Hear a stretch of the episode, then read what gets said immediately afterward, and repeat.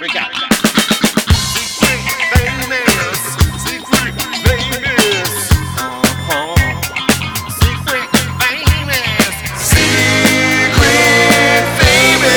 Paul Madison.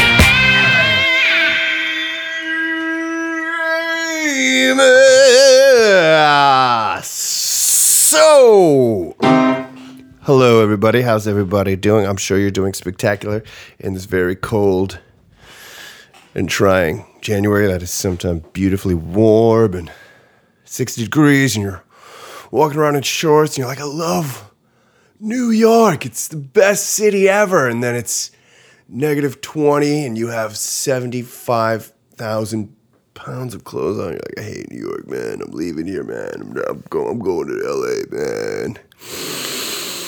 Whatever. It's all right. As an aged New Yorker, you know that, and a musician, this is like, this is summer vacay, man. It's January. It's, you get to mellow out. January, you take it easy and maybe write some songs. Go take lessons with my next guest, Rick Molina. He's the boss. He's the cat. He's the coolest, coolest dude ever. When I was a young man, like 23 years old, teaching guitar lessons, I was sub teaching for a really phenomenal guitar teacher while he was away in St. Bart's for a month. And I, there was a guitar student. Her name was Zahava.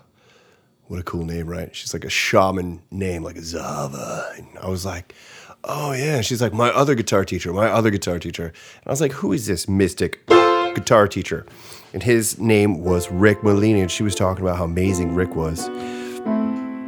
And so I ended up meeting Rick. I was like, I got to take lessons with this guy. I'm fresh out of music school. And this is a Rick analogy. He's like, when you get out of music school, you're like a turkey ready for the slaughter. You just have all this knowledge and you have no idea how to use it appropriately, which is so true. You hear all these cats, these young cats, and you're like, oh man, dude, is that what I sounded like? You sound horrible. Why are you playing all the wrong stuff? You got to play the right shit.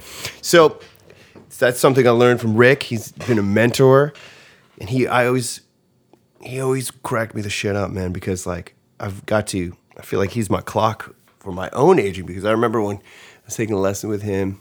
I think Rick just turned 59.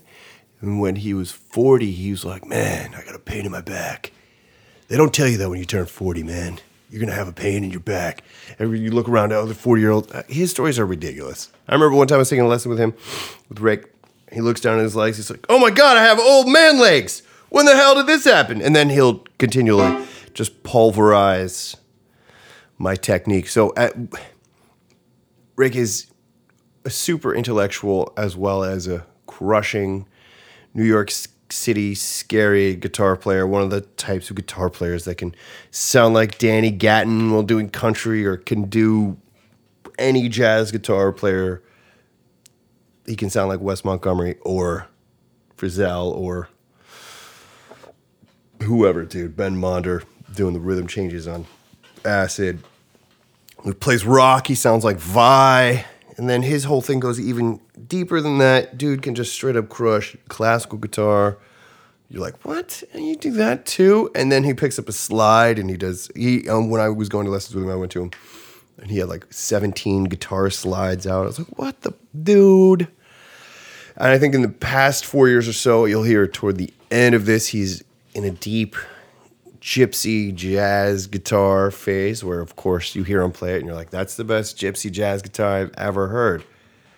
And that's like maybe a chord he would play over them i'm sitting down in front of my piano because i have a standing desk and it seems it's really it doesn't seem i don't feel like doing a little standing. So i took took the seat and i had my coffee and i was playing some piano and i was like i should record this intro for this rick thing because now it's january and it's cold and we probably recorded that when it was beautiful in his scary apartment.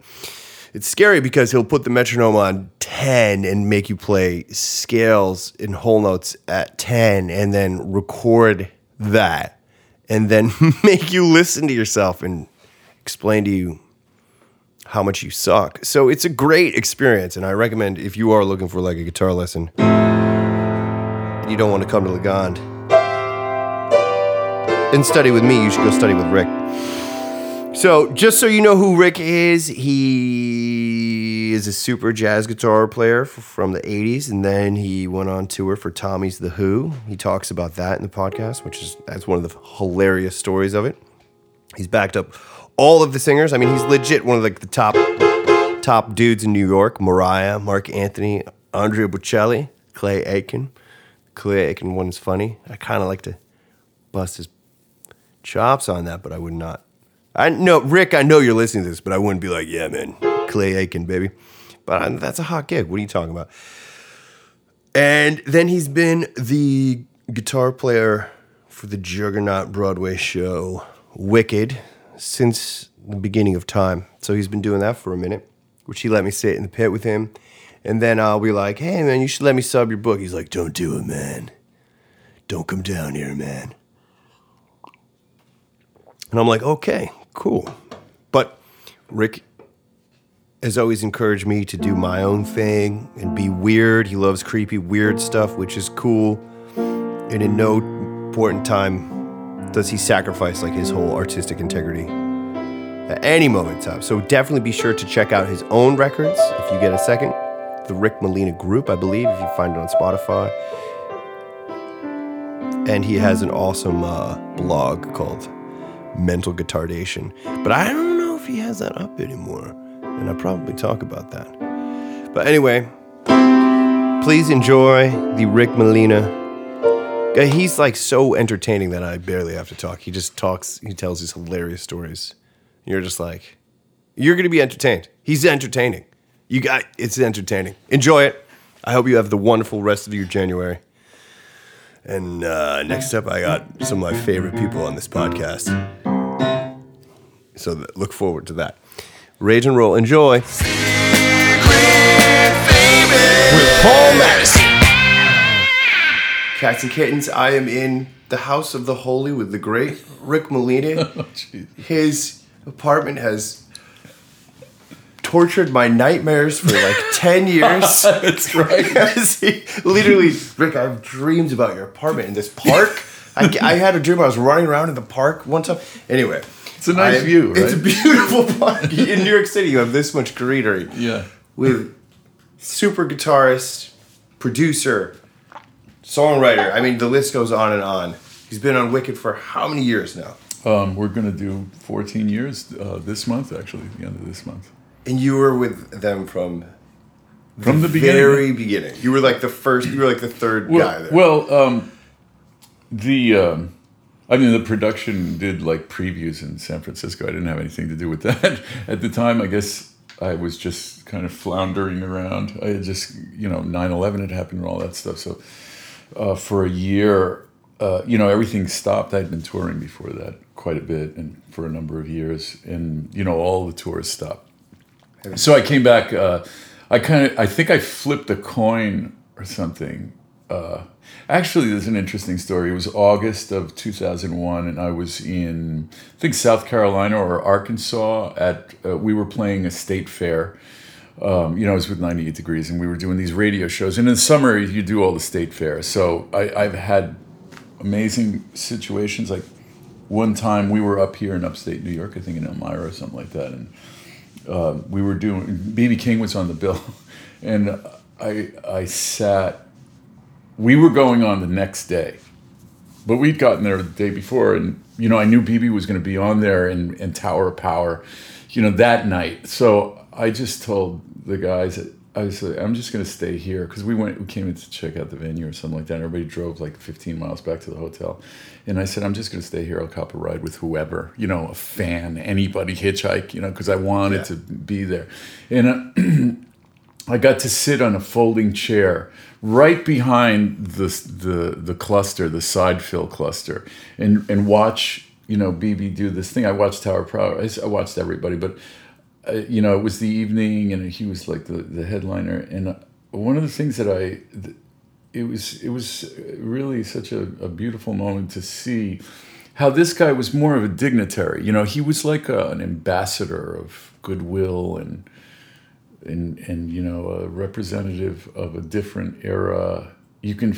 you could just get the sense of like where he had been you know all these people these giants that that he was you know he was one of the giants and you know, Muddy Waters and all. You could feel all the Willie Dixon, and uh, he's handing out these trinkets. You know, the band is playing, and he's you know handing out these little gold chains to you know the girls in the front row and everything like that. Kind of like I don't know, like some it's, kind of, it's, it's just like the Candy Man or something, and um, it a couple of things. Every time someone would take a solo, he would turn and you know look at them at the end of the solo, and they would kind of genuflect. They would bow to each other like of some royal court thing, which I found to be like really interesting. Like the, the um, you know the ceremony that these people had between them, and you know the visual respect for each other was something I thought that was really cool because you kind of don't think of that when you're just like slogging away on, you know, at a wedding band or something like where you're just laughing so hard you're trying to keep it together and you know all the things that go on. But but this was like just so mannered, and then. um you know, and he would play the these iconic kind of BB King things, you know, on the guitar, and I was just amazed at how uh, perfect everything was. And then in the middle of the show, like like the last third of the show, suddenly he does a ballad and transcends the whole thing. Forget you're on stage, forget you're you know in Elmira. You're just kind of like he take kind of took everybody off into this place you know, every single note he played, it's like the silence around him and just the mm. power of every single note. He played a solo that would be the greatest solo you ever heard in your life, just for one, one song. And the rest of it, the rest of the entire set, was this kind of diplomatic show. But there was one moment where it was like, boom, the power of the thing. And that really really did something to me when I when I saw that. I realized that there's a there's a tremendous solitude for the artist. You know, th- there's a, a summoning. It's like you summon everything that you have, your entire experience, devoid of the of every. I mean, it's like this super highly personal thing, and for somebody who's such a public figure to reveal that, I think is what we crave maybe as listeners is to see you know wow somebody really reveal their inner sanctum for a moment.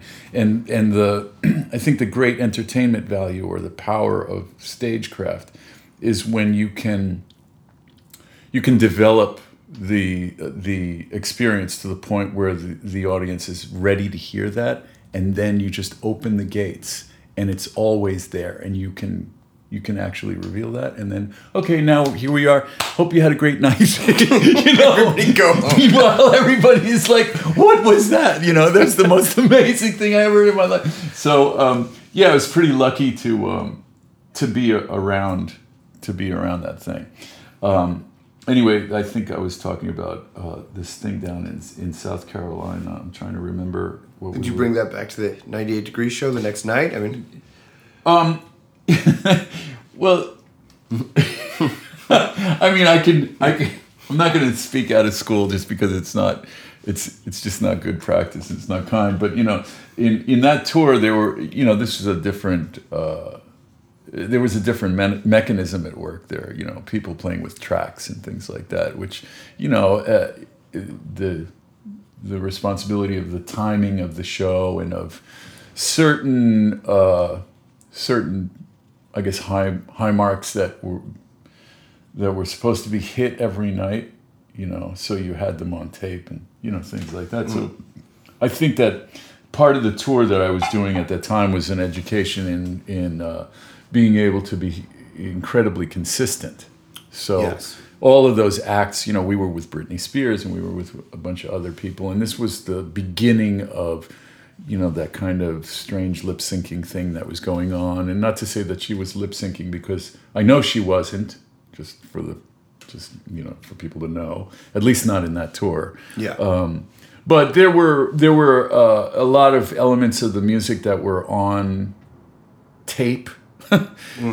You know, so the band was playing, but there was also uh the band from the record playing. So Yeah. it kind of blurred the lines between how much you could really do how much you could you could add to it. You must have had your eight bars or sixteen bars. Well, I was changing lucky- costumes, and you just come out and sh- melt face for a little bit. Um, yeah, we did do that right, during the costume changes and stuff like that. And since I was the music director, I was, I, I, you know, I could manipulate all of the tracks. So you know, I would, I would select. You know, I had to play.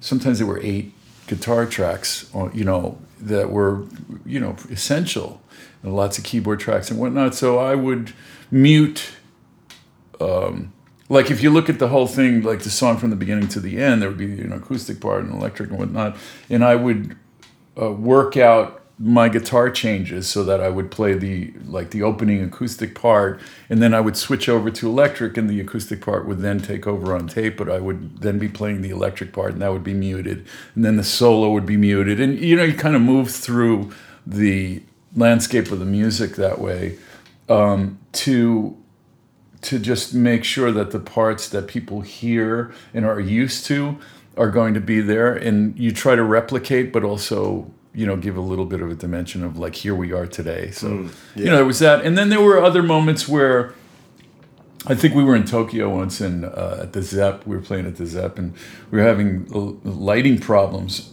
and at one point, um, the the artists had had enough.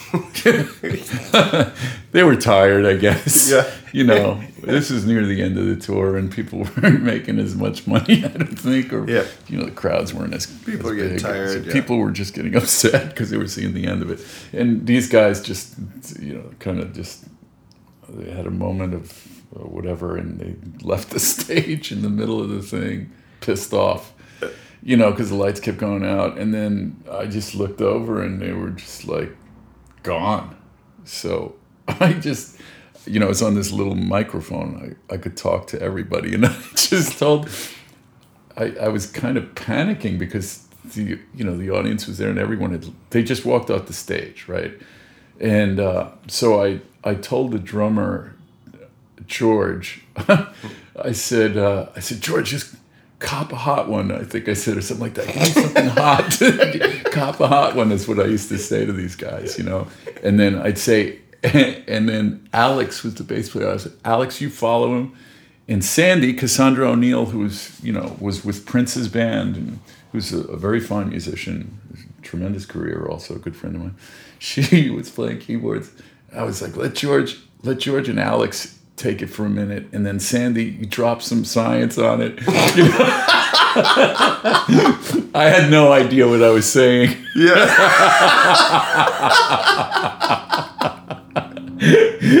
but I was trying to be cool. You're just know? trying to play it off. Yeah. I was trying to be like a cool. You know, I was 20 years older than these these people, so I was trying to speak. We had a language.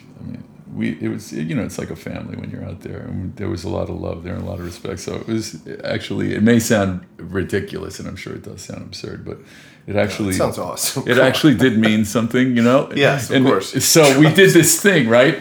And I was freaked and I didn't know how long this would go.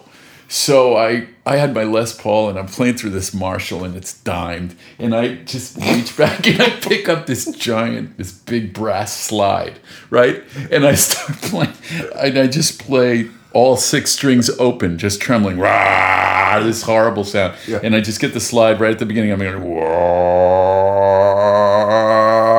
you know, and I start going up, up, up, up, up. you know, and it must have taken 30 seconds just to do that. You know, this is like the precursor or like the, you know, the opening of like some crazy jam that would actually turned out to be really good. And there is a recording of it somewhere and they, they said it was burning. And the, the comment from the production manager afterwards, because I was always so involved in playing like all notey, crazy stuff. He said, "Man, that was the best solo I ever heard you play. You didn't play fast." Which, you know, I did a tour after that, and uh, we played. We played Dodger Stadium, seventy thousand people. It was like we were with uh, Ricky Martin and Will Smith, and Blondie had just, you know, re- reemerged, and it was it was a big thing. Um, I do remember This is with the same band. yeah, same yeah, yeah, yeah. I, I do remember. I'm like this is all just guitar talk, but I, I do remember um, lobbing lobbing notes out over the stadium, rather than playing like you know, hey, you know, flag waving kind of. Lee Konitz calls it flag waving when you play a lot of like a lot of- prepared, you know, things that are meant to uh, astonish. like the, the three guys that are standing in the corner with their arms crossed, you know, who play guitar. Yeah. We're just looking at you. playing some shit. You know, and, and Lee called that flag waving. So, but what I did, uh, I did realize is that, you know, lobbing these these huge, you know, notes over the over the stadium really r- really um, connected to the audience. You know, so I, I did learn quite a bit about how to, you know, play the room, so to speak. So um, Yeah. yeah, Big, it was, room. big was- rooms. Yeah, big big crazy rooms. you know, Nuts rooms. you know, and R- Ricky Martin was playing was one of the headliners there, and this was at the peak of La Vida Loca and all that thing, right? So I used I had this habit of going through the venue during you know while people were walking in just so I could be out there and kind of see people come in and just you know I mean nobody knew who I was and didn't matter if they did anyway so I would just kind of walking around and at this particular venue there were hundreds of girls with Ricky written on their foreheads in Sharpie and stuff like that, and colored. Hmm. You know, the, I love Ricky and all that. So of course I made sure that I had a lot of pictures taken of me with a lot of these girls around me. You know, just for my own, just for, Posterity. for my own ego, right? Of course it was the wrong Ricky, but who gives a shit? Yeah, yeah. It's the name Works. works. It's your name. That's my weakness right there. anyway, um, I'm trying to remember what, what I was going to say about Something the, about the- South the Carolina. South Carolina thing that we did. We this is a, such a boring interview. Uh, um, you'll let No, it. No, it started pretty strong. I think we're good. Um, How many people have stories? My, my one. I remember you telling stories about 98 Degrees and when non-musicians try to explain to you or non you know trained musicians try to explain to you what's wrong with the music and they don't necessarily have the words to convey that i just remember you'd be like fucking sucked the show sucked it sucked and you were like what was it you're asking me and i'm like I don't oh. know. And you're oh, you mean trying to diagnose what went wrong Oh, you mean with the artists? Yes. Oh, the artists. Well, you know, you don't That's want like, to. as a sideman guitar player you're You don't want to say. As like, sideman, it's not a problem. It's um, it's the music director. so what didn't you the heat. like what Yeah. can we change the tempos Yeah, yeah, yeah. That's um, uh, you know, it's like I, I I've been lucky because I've been a band leader. I've had, had a lot. You know, I, I guess maybe maybe it's because I was organized, or maybe because I just, you know, I'm such a like boss about things or something like that with myself. You know that maybe that projects somehow, but. Um, yeah, I, I, I did find myself in situations where I was the music director or the de facto music director, even if it wasn't, you know, if I didn't have a title or wasn't getting paid the bread, um, still had- there was somehow the responsibility Came at back to times it, it landed on my shoulders. And, and one of the things that I learned early on, of course, was that you have to you, you, what people say to you is one thing, and what they're experiencing is an, is another thing. Sometimes the words don't really match what's going on, mm. and that's a, a perfect example. You know, we would finish a show, and I'd go into the dressing room, and these guys would be, you know, just pacing around like you know, like crazy, you know, just like like animals, you know, because it, you know, you you're so you know that you got all the adrenaline yeah craziness and stuff and you know it's such a high when you get off stage especially in those manufactured um, devotional kind of concerts that are you know the hysteria in that particular genre was something I'd never seen before. So it, it was shocking. You know, you could play a, a jazz club and people are like, you know, but over there you have n- like full on nervous breakdown. The entire front row, snot and tears, and you know, and you're just you're more your your paternal instinct kicks in. Like, are you okay? Yeah. You know, um, but the uh, yeah, these guys would be pacing around and you know, the fucking show sucked. You know, and I'd be like. "Hmm, Okay, well, you know, what about it sucked? I mean, can, is there any song in particular, you know? And they would say like insane shit, you know, insane things. Like, I don't like the way that guy looks at me. You know, he thinks I can't sing or something like that. you know, I guess people just go, people go to their own thing. It's like you feel like shit. I sang like shit. It's like the bass player looked at me and you know I hate him because he, he knows I can't sing or something or he thinks he can sing better than me. You know, crazy, Crazy stuff, yeah. stuff. So you try to. Uh, I always tried to bring it to a factual level and just allow the emotional thing to go crazy and then just be like, it, well, which which song were you getting the evil eye? uh, You know, or you know, you know, at what time, or is there something I can do? You want me to tell him just to never look at you? you know? and, which you, you might think this is ridiculous, but dude, there are some A-list singers who, when we would do these big radio shows, like I remember the Jingle Ball in in in. Uh, in Madison Square Garden, and, and you know the memo came down, and it's like when this singer walks down the hall, and you know you're doing a thing with 15 acts, you know, and when this singer walks down the hall, do not look at her. You know, do not make eye contact with her. And it wasn't only one. There were a few of them at that time in that era that part of the rider or whatever, you know, what came down on high through management was do not make eye contact with this person. And you know, you'd think like, wow, they're these people are so messed up that they nah, I don't think so. Because having been around some of those people and seen, you know, enough of, of that, it's just it's it must be just draining for these Yeah. people. Jack Nicholson said that in an Esquire interview. They asked him, you know, why do you wear the sunglasses? And he said, because it's just it's too much. It's too much to take in when, you know, eye contact through All you know day, all, all day. because everybody knows who they, the everybody thinks they know who you are and Yeah. that must be so draining. So i you know i can see that.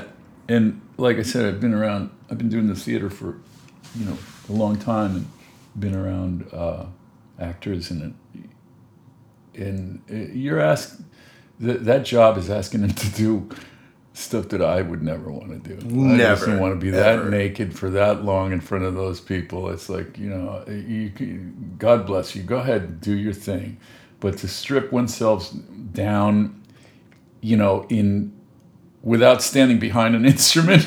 it's like I'll here I'll take the clothes off my guitar. You Yeah, can see that. yeah, you can see all this, But, but- but these these actors and what they do and the singing and the crying and the, you know the craziness and all that stuff day in day out it's just so draining. You gotta gotta respect them for uh, for having the, the the the wherewithal to to bring that kind of level of, of performance. You know, so it's it's amazing. Now that I get to conduct the show on occasion, I really get to see what goes on, and I just feel that it's a, it's a big responsibility as a musician to to you know to to color the emotional you know circumstances that are going on on the stage. So I used to be the guy that would have like a you know a magazine on the music stand and a little bit checked out. Yeah. you know, on a bad day, a lot checked out, right? I'll just read this interesting article about David Bowie while she's up there having a nervous breakdown, you know? Yeah. And then when it's time for me to play, you know, the sting when somebody walks in or something like that, I'll do that, you know, and then I'll watch for a little while and then I know how it goes and I can just kind of check out and still play it and read. You know, that's kind of that's kind of the pit musician's experience, like it or not. It's a, that's a battle every day too. Yeah, Mental facility must be yeah, yeah. assaulted. Yeah, and it's and it has its it has its delusions, you know, its particular specific delusions that I think are particularly insidious. One of the things that I discovered that was uh, you know something you never really think of is like you can play eight shows a week, so three 24 hours a week performing. You think, well, let me compare that to uh, you know any other situation. If you're if you're at uh, bleecker street and you're doing six hours right? A six hour gig uh, which is like what three long sets? Um, because you're breaking in between and, and that so you're there for six hours so you're playing out of the six hours you're playing three and a half maybe right mm-hmm. not even not four maybe three and a half hours of like hitting it so let's call that four, right? So that would be six days in a row, right? 24 hours. Like, how often do you play a bar gig six nights a week? No. Not that often. No. I don't know many guitar players or many musicians that play a bar gig six nights a week, right? No. Um, for an entire year with no break. Now that's that's a lot of playing, right? That's a lot The- of playing. So your average pit musician who's playing on Broadway is logging that year after year after year. So if we say 24 hours a week, um, and you're doing it for 14 years, you're logging, you know, for 5,500 performances, 5,600 performances of the same score. So you your intimacy with this music is beyond comprehension to most people, It's not even. right? I yeah. So what happens is it's like a Mobius strip, you know, where you're kind of like you follow it this way and you go this way and it looks like you're going to the back of it, but you're really only on the top of it. And you keep going around and around. But the illusion is that you're getting deeper and deeper into it. And that's what's so insidious about it is that you think you're getting deeper into music. But actually, what you're doing is you're receding from music because you're playing the same thing over and over. And the nature of music is spontaneity and change and being in the moment. So it's a real, it's a conundrum to, to do this. You get the impression that you're getting better. Oh, I got a gig. I'm working more than anyone else works and I'm getting really good at this. And that's what is commonly known as show chops. So then you get on a gig, like a duo gig, and you're just playing blues, and you play like one chorus and you have no ideas left. you know, and what you played was just crap. You know, had nothing, you know, this awful, you know. So um, that happens.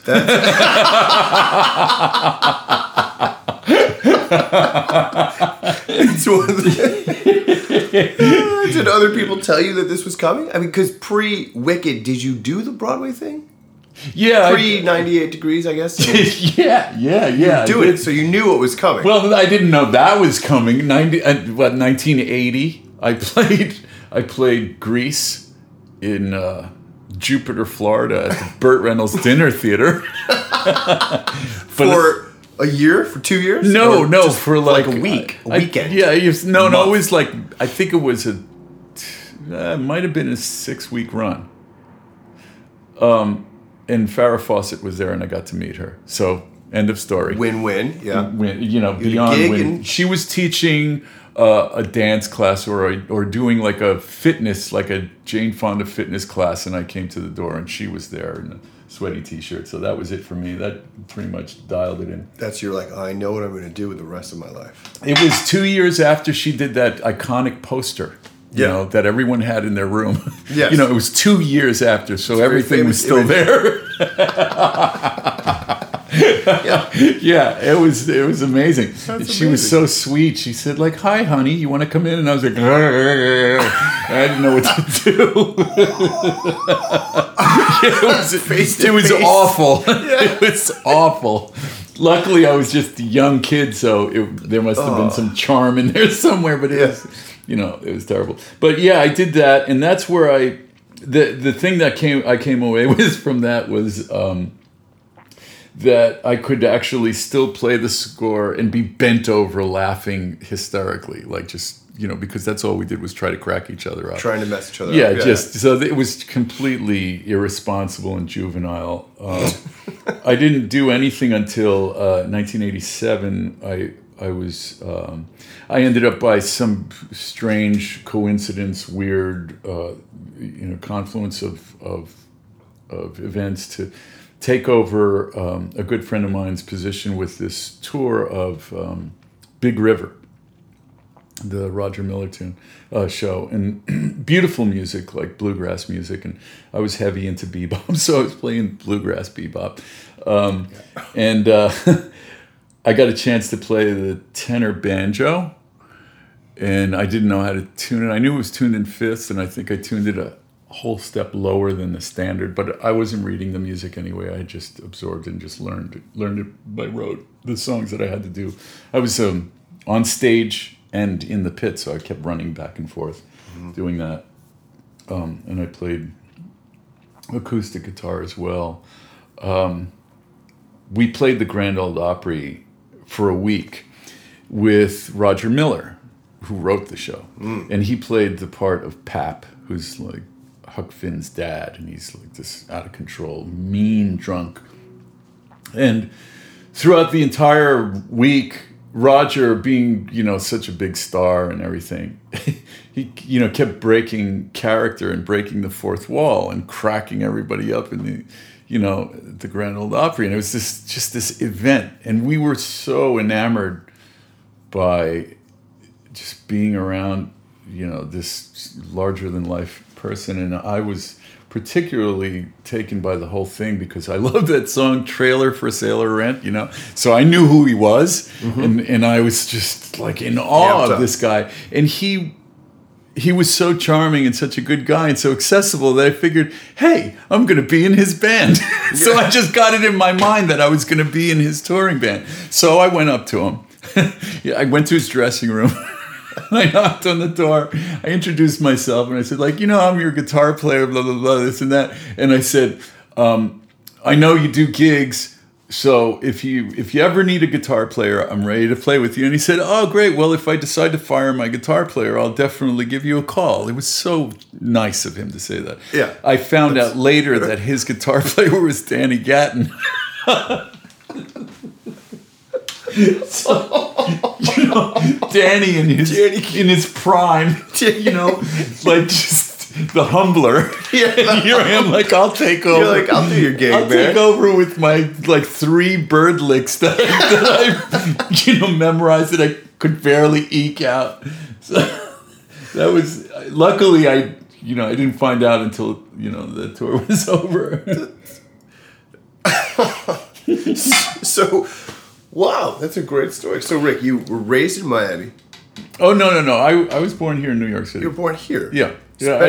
I, I didn't Many go. millions of years here. Yeah, we didn't go down to, to uh, you know, uh, uh, Florida. I guess you know. There's this whole Florida portion of your life, and there's a whole DC portion, right? Yeah, yeah. Well, Florida is the um, it's like one of the suburbs of Long Island, I think. So, you know, we we were born. I was I was born here in up uh, by Columbia University, 115th Street, and um, you know lived here for, till I was I guess four or five, and then we moved to Brooklyn and lived there, and out to Queens in Elmhurst, where all the Colombians lived, and. Um, I think when I was about eight eight years old, my parents bought a place out in Long Island in Suffolk County, so moved out to a place called Rocky Point, and I lived out there until I was sixteen, and then my parents decided to move to Florida, which to me was like the worst thing that could ever happen. I think I just started my senior year.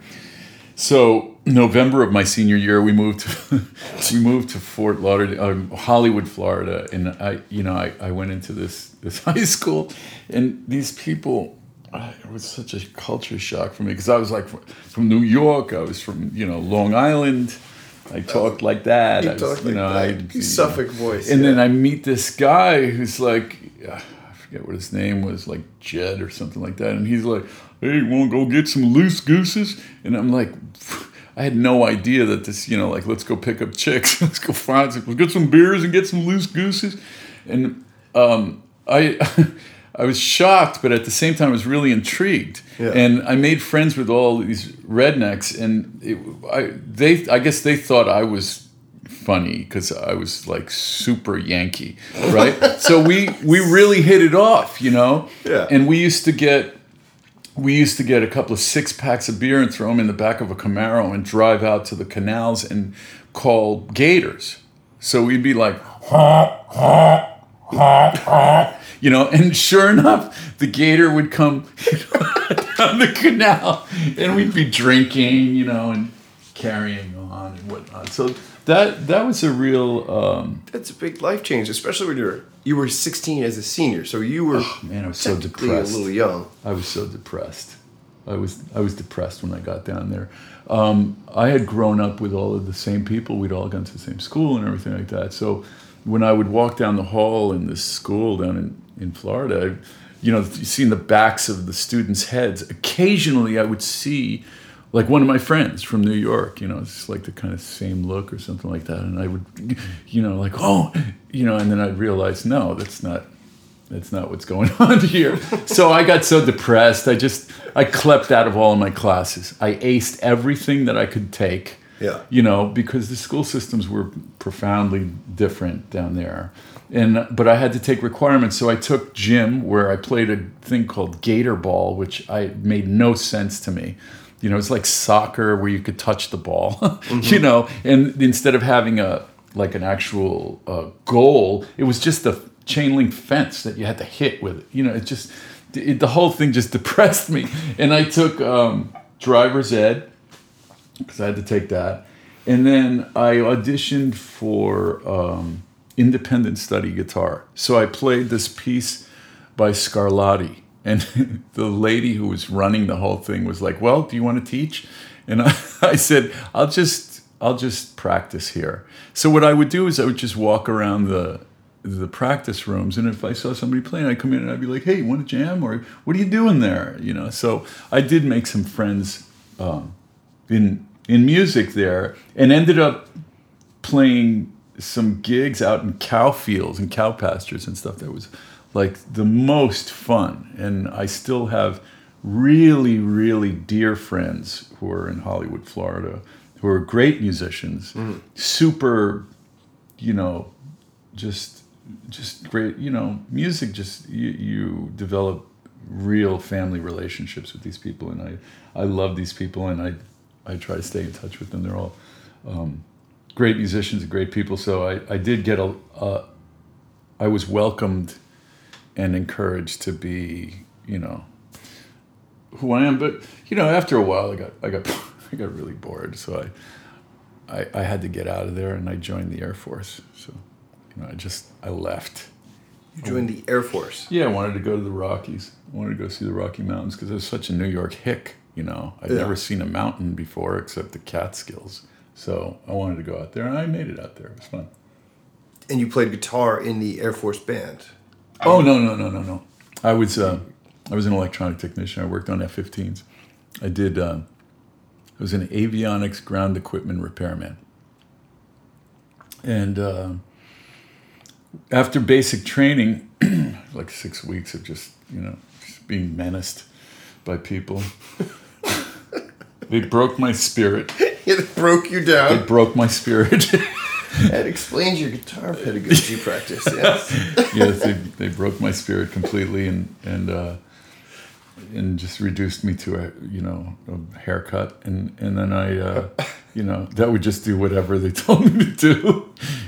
Insane, um, but actually it really did it.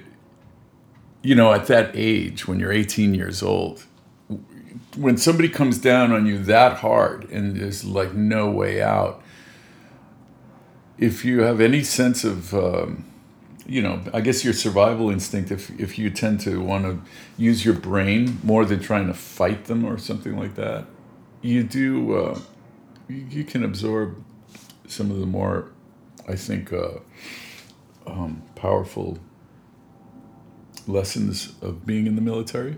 So I find that as I get older, I respect that more, and I and I appreciate what I went through. I think in the beginning I re- rejected it with every molecule in my body, and I also had a profound sense of idealism that ran completely in opposition with the military industrial complex and you know that.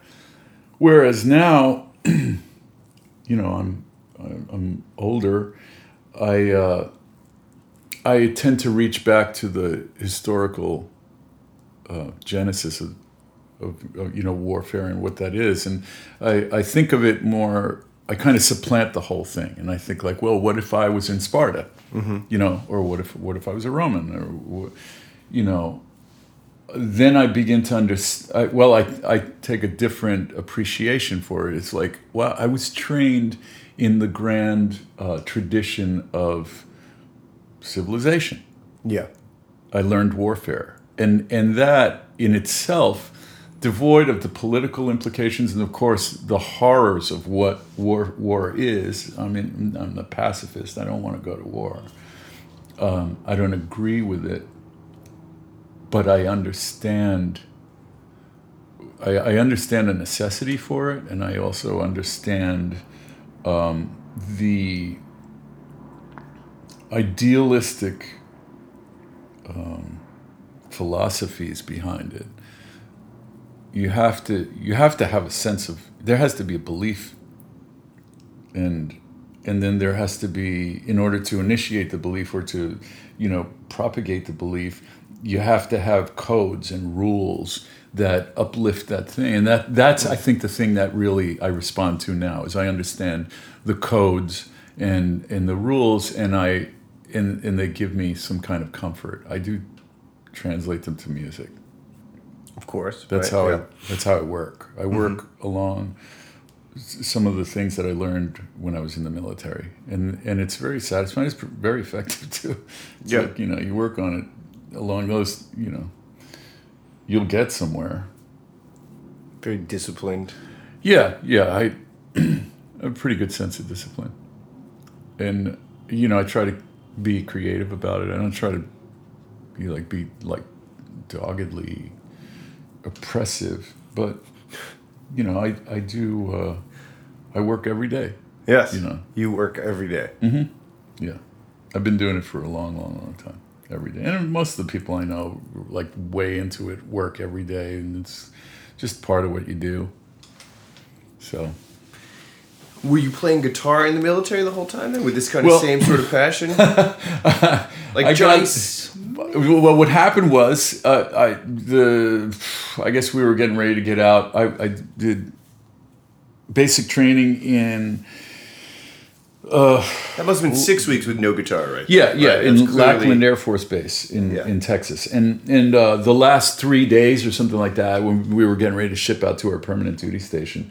Well, or to our tech school, which for me was Lowry Air Force Base in in um, Denver, Colorado, right? Mm-hmm. Yeah. Uh, so I had, made it. I had made it, you know. You achieved the goal. Yeah, so like the last three days there, we had kind of like a little time to chill and to be normal people, and everybody who was like beating on us and treating us like shit we're happy and cool and friends and stuff, and we were like, oh, okay. So um, I one of the first things I did was I went to the to the BX or the the it wasn't the BX actually, it was the base uh, recreation place, and they had soundproof rooms in there, and I I asked for a Tele, and I got a Tele, and I got an amp, and I got a cord, and I plugged it in, and I can still see myself now, like with you know buzz cut, and sitting in my uniform in in this room that was maybe six by eight, and it was this beige color, and it was perforated board, so it had these little holes all in it. You know what it looks like, right? And it had a little uh, heavy door and a small, like one foot square window uh, double glass, and I was sitting with my back to the window, so I wasn't looking out. I was looking at the the perforated board, and I turned on the amp, and I tried to play, and I couldn't play anything, and I started crying, and that was the moment where I realized that I had made a huge mistake, and that. And I still remember it like Yeah. it was yesterday. You know, it was a very private, you know, moment, and I, I just sat there and I started crying Um, what a wimp! So I um, I resolved to to get to do what I really I think was I don't know just what, maybe I don't know if I was actually born to play the guitar. But nobody's really born to do anything. I don't think, but it's what I had conditioned myself to do. So I figured that was probably the thing that was more that was the closest to my natural state. So when I got to um, to Lowry, I I had my dad send me my Tele, and I just you know I had a little amp there, and I just started playing every day whenever I could. You know, I went through tech school, electronic school, got in trouble, and you know ate peyote and did all kinds of crazy stuff, and you know normal. normal stuff that people do, right? You're supposed to do that. at Yeah, age, yes. take hallucinogenics. you know, well, what do you what do you want? You're out there in the mountains. It's like Yeah, know, what do you do? It's just, just so beautiful out there. Of course, you're going to trip your brains out. Um, yeah, so it it was a it was a long journey, but that I think that was I already knew how to play. I you know pretty much made my marks in high school and stuff like that as far as being the guitar player in the school and whatnot. So I did I, I did have a, a, a strong sense of identity around the guitar as a as a very as a young boy. I, I connected quickly to that and I always did that. But I um, believe that's on your bio, right? Started playing at I started when I was you peaked at well, five or three. like yeah, I, That's- pe- I peaked at six. peaked at six. yeah, my grandmother gave me a cuatro, I think, or something like that at, at three, and you know, by six, I had You were pretty much done every, everything that I could ever do, and ever since then, it's just a repetition of that. Yeah. You know what I was hitting at six, a little less. Yeah, that's that's a pretty accurate thing. It still stands. line, yeah. Yeah, but anyway, um, to get back to that whole uh, Broadway thing, I did have a great um, opportunity in 1994 when I got to play the the Who's Tommy, the tour with the Who's Yes. Tommy, and I got to This is just the in-town production or the tour? no, no, the tour, the first national tour, which um, Pete Townshend um, coined the band the Great 8 and I have this great shirt, you know, this Tommy tour shirt that says the Great Eight on the back, and it's signed by Pete, and uh, everyone called me Rico. I was Rico, so I don't know, you know, that's kind of was the nickname that I had there. But um, I did have a, a, a few really deep, beautiful, um, you know, once in a lifetime memories from from that particular tour. Conversations with Pete Townshend and um, hanging out with John Entwistle and and seeing, you know, just kind of getting a sense of what that the grandeur of the uh, of, of of the kind of lives that these people live. You know what.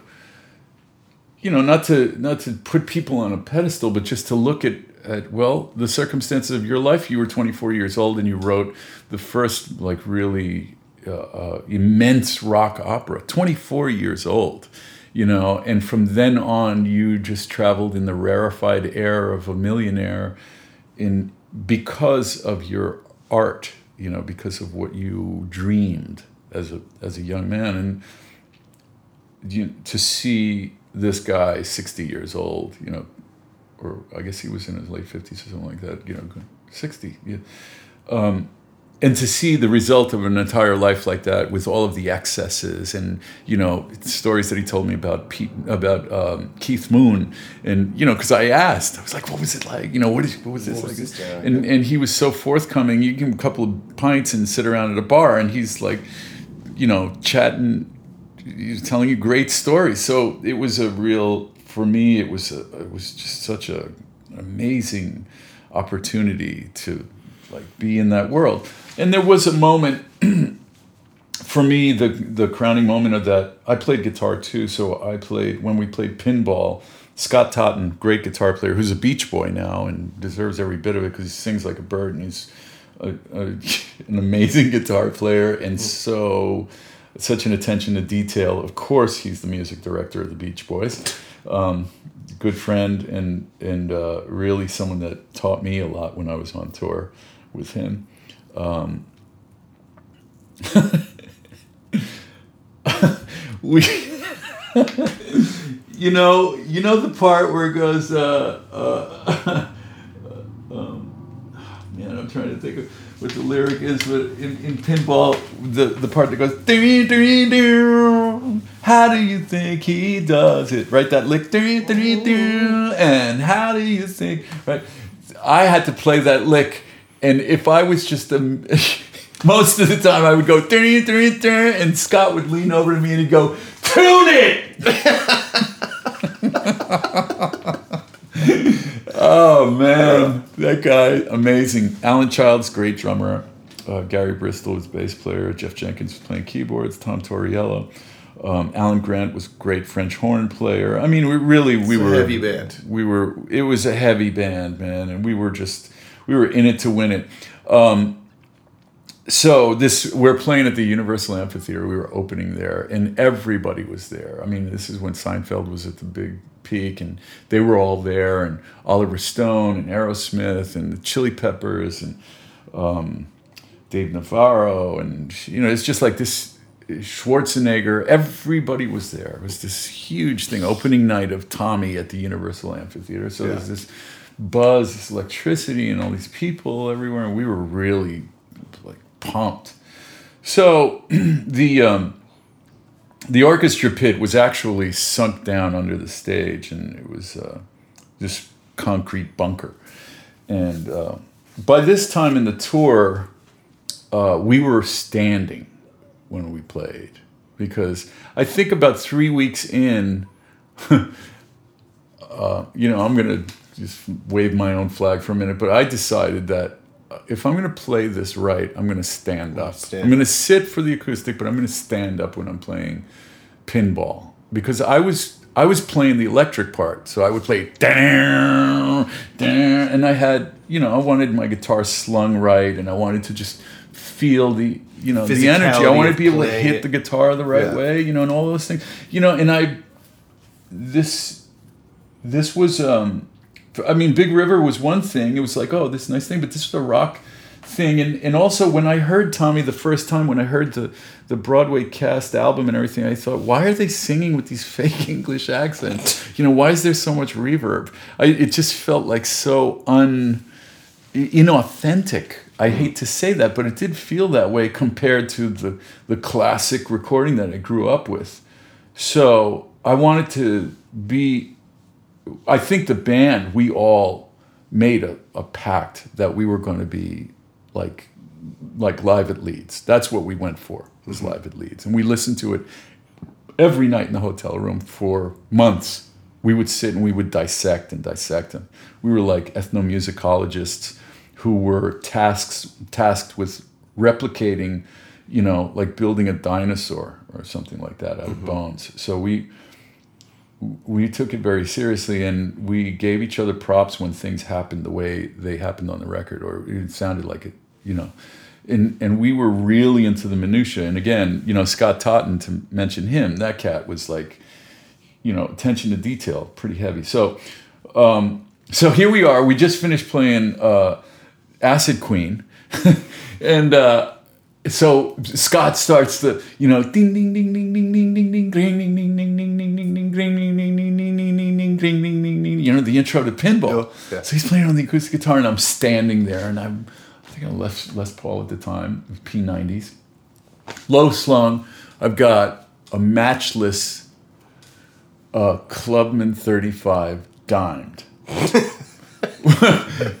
but I had a Marshall power brake clicked one click, so it was still loud as hell, but Yeah. it was one click back, so it would be a little more, you know, because I'd already blown up my Hiwatt, um, so like months before that. So I'm standing there and I'm listening to the intro, and there's just this the electricity because, you know, this is the moment we're gonna do pinball, and that's like the moment in in the show right before the end of the first act where it's just it was consistently completely electric. And so I'm, I'm waiting and I look over to my right and right in the loading dock section, I see I see this. I see bent over Pete Townshend, you know, bent over, like with just his head sticking out perpendicular to this opening, looking right at me, right? And I make eye contact with him, and he immediately, poof, he straightens up and disappears. so I'm thinking to myself, um, he didn't want me to, he didn't want me to choke, you know. So he he he was pretty gracious in backing away so that I wouldn't be nervous, even though I was nervous at the time. But when I saw that, it was I felt like, um, okay, it's an honor to do this. I'm going to do you proud. I'm going to do you right, you know. And I, I, I did feel that sense of like, oh, he, he just. It's like a handoff, like somebody hands the ball to you. You, run, go.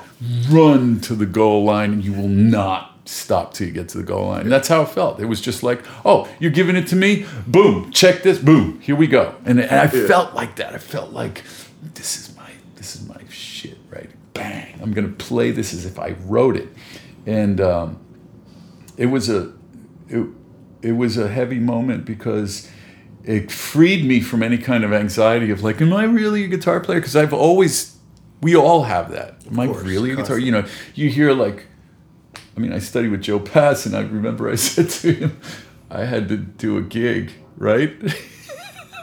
he gives me this four hour lesson, you know, and I'm like, Joe, I'm sorry, but I gotta go. He's like, why? And I said, I have a gig. he has this cigar in his mouth. He pulls it out of his mouth. He goes, You got a gig? I mean, I was, I was 16 at the time, you know, but maybe I was, Joe, go, maybe I was 17. I don't know. Joe Pass, man. Yeah. You got a gig. I know all my friends. That's I, like scarring. I know I tell that story to all my friends, and whenever I say, "Yeah, I got a gig at something," they, the ones They who know are always like, "You got a gig? What the hell?" I I, t- I tend to get insulted. I have stories of being insulted by great musicians, right? The other one was here's a good one, Santana, right? I'm I'm on Sunset Boulevard and I'm at the Mesa Boogie store and we're playing at the amphitheater with the Who's Tommy, right? We had already opened, so we were there for I don't know six weeks or something. I don't know how long we were there. Anyway, so I'm over at the Mesa Boogie store and I'm you know chilling and uh, I see all of a sudden Carlos Santana walks in with uh, his brother Jorge, right? and yeah. and half the band. They walk in. They walk in. and I'm like, oh shit! It's like my idol, Yes, you know, this is your dude, right? Yeah. my my dude. So. You know, I'm kind of like walking around, looking at him, and I and I say like hi, you know, and I shake his hand, and I'm like, whoa, you know, amazing, right? I'm meeting my idol, and I walk out of the store, and um, I was with my wife at the time, and she said to me, "Man, you should just go back in there and invite him to the show." And I'm like, no, no, no. she goes, "No, really, you should just invite him to the show. Come on, you should. You're playing there. Have him see you play." And I was like, "Okay." So I walk back in. You know, I mean, like we'd already walked down. You've already walked out of the store. like yeah. half half a block. You know, I turn around and I walk back in there. and I walk up to him, and by now he's kind of engaged with a salesman or something like that, and I'm interrupting him, which is even worse. And I go, uh, I go, Carlos, um, I'm playing at the Universal Amphitheater um, with the Who's Tommy, and I would just like to invite you and your brother and your group to come and be my guest and come and see the show. And he goes, Oh, thanks, man. I'm sure I would dig your playing, but I don't like that music. I don't like Tommy. That's exactly, exactly how he said it. I don't like that music. I don't like Tommy. and so I went and I told everybody in the, in the band, and these guys were like, from then on, everybody was like, I don't like Tommy. it became this thing. Once again, you know, I had managed to be insulted by my idol. Yeah. So, You're like, Oh, oh a man. gig, man. you know, that's I, I, it seems to be something that I do effortlessly. yeah. Well, you get to share these wonderful stories, you know. Yeah. Anyway.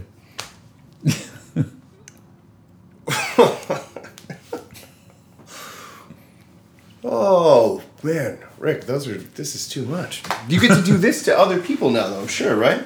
Guys come into the Wicked Pit, and you're just like, "Do you think you can do this gig?" Watch it me play kinda- 19 instruments that I've been doing for 14 years. Check this out. Ah, you know, it's weird because there's well, as as you know, I'm I'm a real advocate for uh, you know opening up the doors for other players, young players, and Of course. and I I I take it upon myself to to try to to try to be uh, you know kind of like I said open and forthcoming because I, I encountered s- such a click thing early on in my career. There were, I think when I was in Florida and I was trying to break in, there was a whole kind of like fusion thing there. Jaco was there, and I, I spent the many nights watching Jaco play with um, Alex Starkey and um, Richie Franks and uh, Mark Colby and Randy Bernsen at um, a club called McGowan's on the beach in Hollywood. And you know, you go there Tuesday night, there'd be three people in the bar, and they would be reading like a tune like Opa-locka that that Jaco had written. And you're sitting there, or at least I was sitting there watching these guys many, many nights, uh, experimenting and just reading and blowing over over these tunes. Nobody else there, like maybe, you know, three, five people, maybe, whatever, right next to the Florida Bible College. Like there's sand in the floor almost. Yeah. And you know, I I just knew that from what I was hearing, it was like Jaco just had this sound that was, you know, I'd never heard anything. No one, no one had ever heard like, that. What am I listening to? right No one had ever heard that, and he had just left Wayne Cochran and the CC Riders, and he was young, and he was not um, drinking or anything at the time. So it was before Weather Report, and it was right before Joni, and that's when I got to like hang and watch and and be um, just kind of like peripherally educated by watching those great musicians do that work and um, I became friends with Mike Gerber, the blind pianist who lives down there now, who's also a, a remarkable musician, and had a lot to do with teaching me how to play one standard for like an hour without stopping, and you know try to really find figure out things and how to find your way through things. So, um, but one of the things that I encountered there was I try I wanted to be a part of it. I knew I could play, and I wanted to be a part of their clique, but I didn't know how to be. Uh, I guess I was just too New York or something like that. I was just too pushy, and you know, and sometimes I see that in young players here. You know, when they come to Wicked, I see guys that are just so enthusiastic that they start saying things that just, you know, it's like. Shut up. Yeah. You know, it's like just, they're just like trying so hard. I mean, I see it now, so of course I'm much more benevolent to that. But I could see where if I was just a couple of years older than him, I'd be like, like, dude, just get out of my face. It's like chill, gotta- back you off. gotta- you know, take it down a few notches. It's like chill. Right, and I was the kind of like, like, hey, man, you want to play this? Really- I really like to play, you know, this, whatever, you know. How do you get gigs? You- you Just a little too much, and so to answer your question, um, I do see that, but I have a lot more tolerance, you know, and I'm a dad too, so you know you, you learn that way too. But Yeah. but um, there are players who uh, I let anybody, pretty much anybody who has an initiative, come in. I think at this point I'm beginning to put up a couple of little firewalls just to keep, you know, real casual tourists from sitting there because it tends to it takes up a little bit of space in the pit and sometimes some people around me it's just to be cool to the people around me also to not Yeah. wear them out with you know here's another off-worlder you know in, sitting in the pit so i do ask them it's pretty funny because i do ask them very straight i say um, "Are you interested in playing the book One Chair at Wicked?" And I say it that way Yeah. because it kind of like puts it into a, it just kind of puts it into the right category. You want to do this job, you know, or do you just want to kind of hang out? And it would be wonderful if you could ever get a chance to do this, and wouldn't it be great? You know, I don't want that.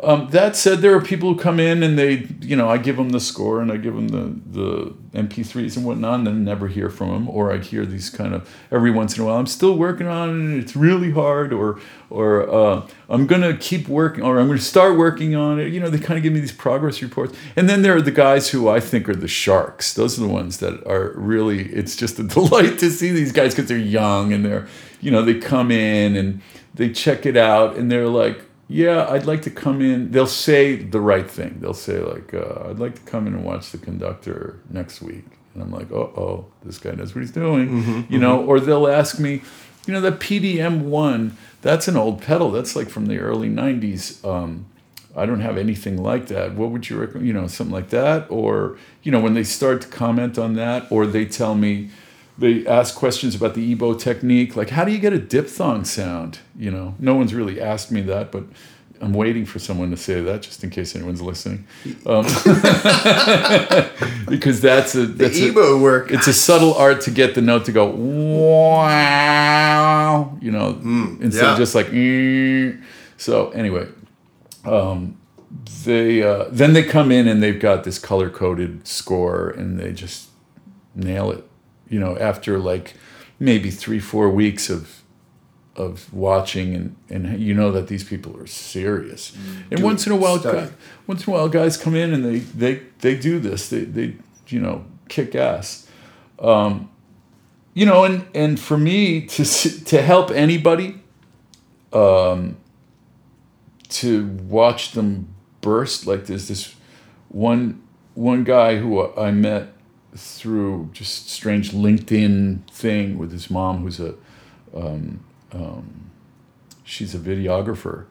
And I figured, oh, well, maybe I'll write some music for her, you know. And I started looking through her videos, and I saw this one video of this kid in a basement, you know, doing this kind of funk tune and had such an amazing feel, a great feel. Yeah. And, and was playing keyboards and playing bass and playing, you know, the guitar and this kind of split screen thing that, that the young kids are doing these days, you know? Yes, yes, I know. Uh, and I just sent an email. You know, I guess this was about four years ago, four or five years ago, and just kind of said like, you know, if I see that your son is has a lot of talent, and if he's interested to see what a working musician might look like in what I do, have him come down and sit in, in the pit. Well, anyway, this guy Adam Kornreich now is um, he's going out on the the first national tour of um, Hamilton, and he's a bad dude. I mean, he's like such a he's a great player, and and he was a kid in his mom's basement, like had n- you know, nothing nothing happening, you know, and now he's you know he's known, er, you know, everybody He's a known knows dude on the scene, Everybody yes. knows Adam, you know, Acorn. He's a bad dude, and and I and it's a particular point of pride because he's a good friend of mine, and and uh, we have. You know, we just kind of like have connected in a real similar similar worldview. He's very funny and very dry, and um, you know, thoughtful cat, and plays his ass off. You know, plays really well. So I, you know, I do wish him well, and I'm and it's I'm very proud to be a part of of uh, his his development. And I think that that's what, as much as that might be a cliche or something like that, that's where it's all at. You know, if if you can send people off in a way that kind of energizes their booster rockets and send them out, you know, to to make great music. You really feel a sense of accomplishment, much more than like, oh, there's just look, check out this lick, or I wrote this tune. Or, you know, Yeah, yeah. that only goes so far. You know, it's, Yeah. it's the humanist, it's the humanistic view. It's the, it's the actual human, the potential of a whole other person that took a, you know, maybe a little page from your book and you know, kind of took it with them. That's there's nothing better than that. That's Well, you're very good at that. When I when we talk about Oscar, right? I'm always like, Oscar, what are you working on now? He's like, same shit Rick gave me 15 years ago. Man. And I say, me too, man. I know what you're talking about. you So guys, you guys are cats now. You guys are, you know, You Oh, guys are in a whole other. Here's uh, something. Here's just something I whipped up called rotating melodic minors. Just check this out. You're like, what the? Fuck? You guys are all forces uh, amongst yourselves. I mean, Oscar, you know, you and Beth Callan, um, Freeman, all you guys. You know, it's that's a whole. That's a society, and for me, you know, to to be your your friends, it just kind of it makes me feel great because like I have real friends. You know, I mean, I for me, it's just amazing to see what you guys are doing. I love it. Well, thanks to you.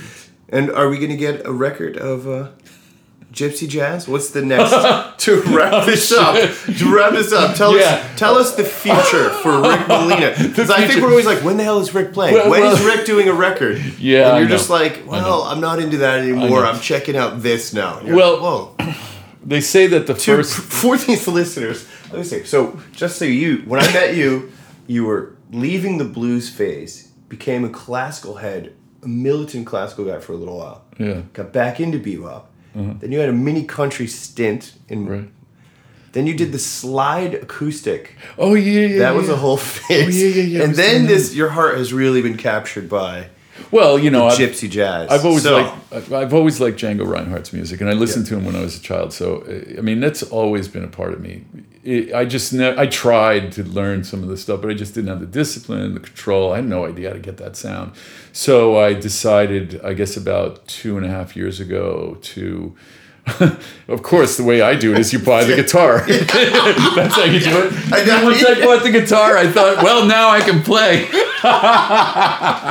and that was you know th- that was the height of my delusion right there was but but you know the guitar sits in your room and you know you walk in. I mean i played it for a little while. I tried to play it couldn't get a sound out of it and realized that i was just fooling myself and i just spent like $4000 for a gorgeous shelley park uh, encore an amazing instrument and you know put it back in the case and then i was like um, I would walk into my room to pick up my Tele, and I would hear, psst, you know, and, and I would look over, and it's the guitar in the case, psst, psst, you know. Uh, I, occasionally, I would take it out and I would put on a Django record and try to play. I had no idea what I was doing, Yeah. and it wasn't until I went to, I, I decided to, you know, drop a, you know, grand and go to um, Northampton, Massachusetts, up to Django in June uh, in Smith College, and surround myself with people to be just ju- just to weather like a good solid week of humiliation, and and that I think that that was the, the you know, and point. right, and Yeah. for me, you know, You're like, oh man. for me that kind of like repeated beatdown is what what makes me formulate a plan of escape. Like how will i escape the beatdown you know? Well i know what i'll do. I'll learn how to play rhythm first and i'll take lessons with a rhythm player. And you know it's like that's how you do it. Um, to to just answer your question as, as far as records or anything like that um, they, the conventional wisdom is that the first 30 years of gypsy playing is the hard part, and then after that it gets easy. So, since I started two and a half years ago, um, that would put me at 90, maybe by 89 or 90. So, so uh, before it gets easy, um, no, I uh, I work at it a few hours every day. I do play out in Central Park, like I said, about three times a week. You know, when when it's warm, and that'll go to. I already have some venues here in my hallowed neighborhood of Inwood where we will be doing uh, having a gypsy thing, which I'm putting together. Um, that said, I'm not. I, I love the music, and I do, and, and I'm doing some very very deep research on it and practicing quite a lot and playing with great players. And I've been really lucky that a lot of the Parisian players and have welcomed me into this this little collective. And so they're actually they actually do play with me, which you know is a miracle because they're so so virtuosic. I couldn't even touch like the ground that they trod upon. But um, nonetheless, you do learn by by osmosis with people who are so much better than you that it just tends to it just lifts you up really quickly. So that that's a great thing. Um, the uh, as far as like what my plans are, th- I do have a concert coming up at, at um, T.R. Crandall's guitar shop on the Lower East Side, East Fourth Street, and I've been. This is the fourth year I do their Christmas party Christmas. their holiday party, and I I started with um, guys who subbed for me on Wicked. I had eight guitars, and and so I divided into four. I wrote music in four parts, all music that I've arranged of Christmas music and other stuff, and. Um, as it grew, the, the you know I did every year, and I'd get different players, and now I've whittled it down to just four of us. It's Ratzo Harris, who's an international, uh, rec- internationally recognized um, jazz bass player, like a real master, one of the greats, um, and uh, Paul Bollenback, who's also an amazing guitar player and and pretty much family to me. He's he is uh, my brother. I've known him for I, I guess I met Paul in uh, 1982 or 83. So we've we go back quite a bit, and we lived uh, in the same place. We both studied with Dr. Asher Zlotnick at the Peabody Conservatory. So we're we're very very close, and we speak a very uh, great personal language. The two of us. Um, he's a remarkable musician, and Tad DeBrock, who you know. Tad, yes. Tad, who's the man about town, and He's a man the about town. stylish voice on the guitar, one of the most beautiful, elegant players I've ever heard. So it's a thrill to have him involved as well. And um, the plan is to either bring our guitars or show up at the shop and pull a couple of you know ten thousand dollar acoustics off the wall and play with the tags still on the guitars, and we are rehearsing some pretty challenging music. Uh, you know, I, knowing who I'm writing for, I get a chance to really indulge my imagination and maybe even write things that I would never be able to play and make Paul play them. Yeah. right? Yeah. So uh, there's that aspect to it. So I'm really very thrilled about it. And and yes, I I do have the RMG, the Rick Molina group, and the last gig we played was maybe two and a half years ago or something like that. And the reason why I, I stopped doing it was because I wanted to reassess and get into acoustic guitar playing, and I had to change my technique again for the like the tenth time. Um, I think I've pretty much gone through um, my entire development as a musician has always been to try to then get better and and I, I have re-evaluated or started from square one technically on the instrument a number of times. And um, that's something that people tend to be afraid to do because they figure oh, i'm too far gone. I already know how to play a certain way. But i would highly recommend that because if you can i'll just leave you with this. If you can uh, find a way to understand that there is no ownership. There will never be any ownership. As soon as you own um, your music you've lost the to me the most important element of music which is the uh, the unknown. So if i if I come in as a child and it's like, well, I, I don't know how to play music, and then I start to play music, I, I feel that that to me is the most satisfying because that's where I find I discover things that I, I never have discovered before. And I did hear that Miles Davis said to Wayne Shorter, um, play like you don't know how to play, you know? Yes. So, you know, I think that that's, I think that's cool. Picasso did that. I mean, all the greats, you know, Bacon, uh, Francis Bacon, and, and um, Willem de Kooning. You know, these painters that I, I, I respect so much. Oh, we didn't even touch upon your painting. I know. Uh, yeah, well, that's that's for another a whole other time. Yeah. But uh, but I do, I do think in terms of painting. So that's So this is two years into the new technique rebuild. yeah, yeah, it's coming along. Does this totally affect how you play the Tele? Just on the Oh yeah, you gonna everything. it's everything. It's a totally everything. different. Changed the whole thing. Changed everything. Yeah, it's a it's a different way. I'm applying. Um, I mean, to, to- very briefly, it's because the the uh, you know the guitar came f- you know the oud was played with a quill and it's played with the the right hand. The wrist is is uh, bent more than than you normally play your strat or whatever. Not to say that I gave up on any other technique. It's this is an additional technique that I am bringing to, uh, trying to raise to the level of my other techniques because I still play classical guitar and I still play fingerstyle and you know I still um, like Scotty Moore and I'm you know try to play Scotty Moore style. You know the Elvis players and and and rockabilly and all that fingerstyle. Um, but um, this particular style is is really it, go, it goes back to um, you know the oud style. Joe Pass played like that. Um, so I I just wanted to develop a, a plectrum style. Bill Frisell plays like that. If you watch Bill Frisell, he plays mainly downstrokes, but he plays pick and fingers. Um, Charlie Christian played with mainly downstrokes. It's a downstroke um, style, and it's very demanding to play backwards like that. So from the high E string to the B to the G to the D to the A to the E, to play downstrokes in that direction requires um, a real supple approach. You know, you have to be very, very relaxed and very accurate at the same time, and that's really hard to do. You know, especially if you want to project with power, and that's what these gypsy players do.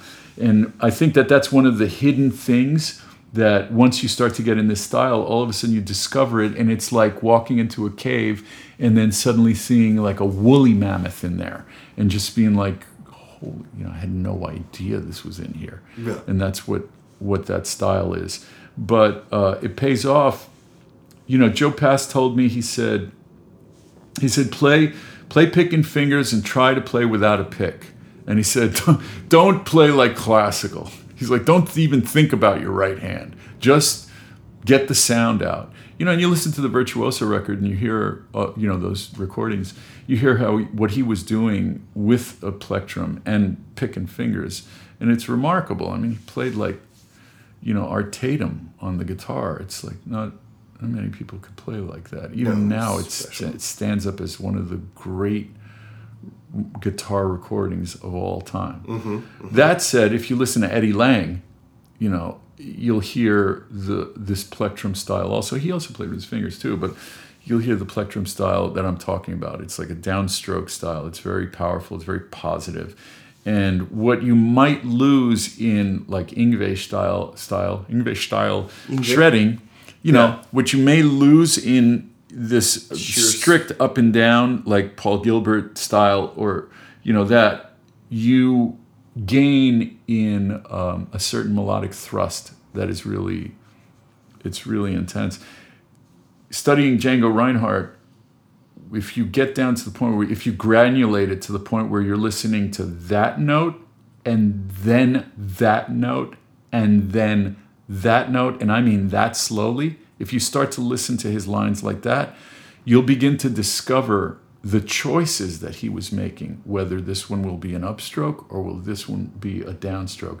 And that makes all the difference in the rhythmic pro- propulsion and in the swing of the line which is why guys can't sound like Django. Like there are some guys who come close. This kid uh, uh, Duved Dunayevsky in Paris sounds like 1930s Django, remarkably so. Um, and of course, the avatars, you know, Stochelo Rosenberg, he doesn't sound exactly like Django. He's like a next generation.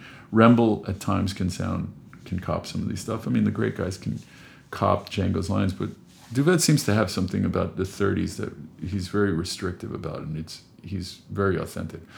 Nonetheless, um, that's where the devil is in, in, in that music. Yeah. So you have to you have to be super patient to get any of that stuff down.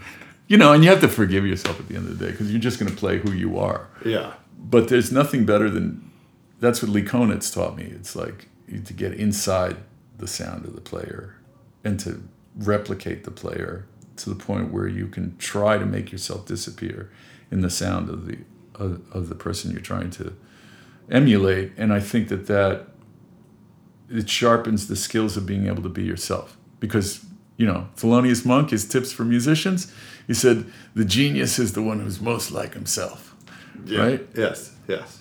so all right he also said that all right All right. I guess that must mean all right. I hope so. Do you mean all right, Mr. Monk? Yeah. Is that what you mean by that? Well, thank you so much, Rick. You were the man.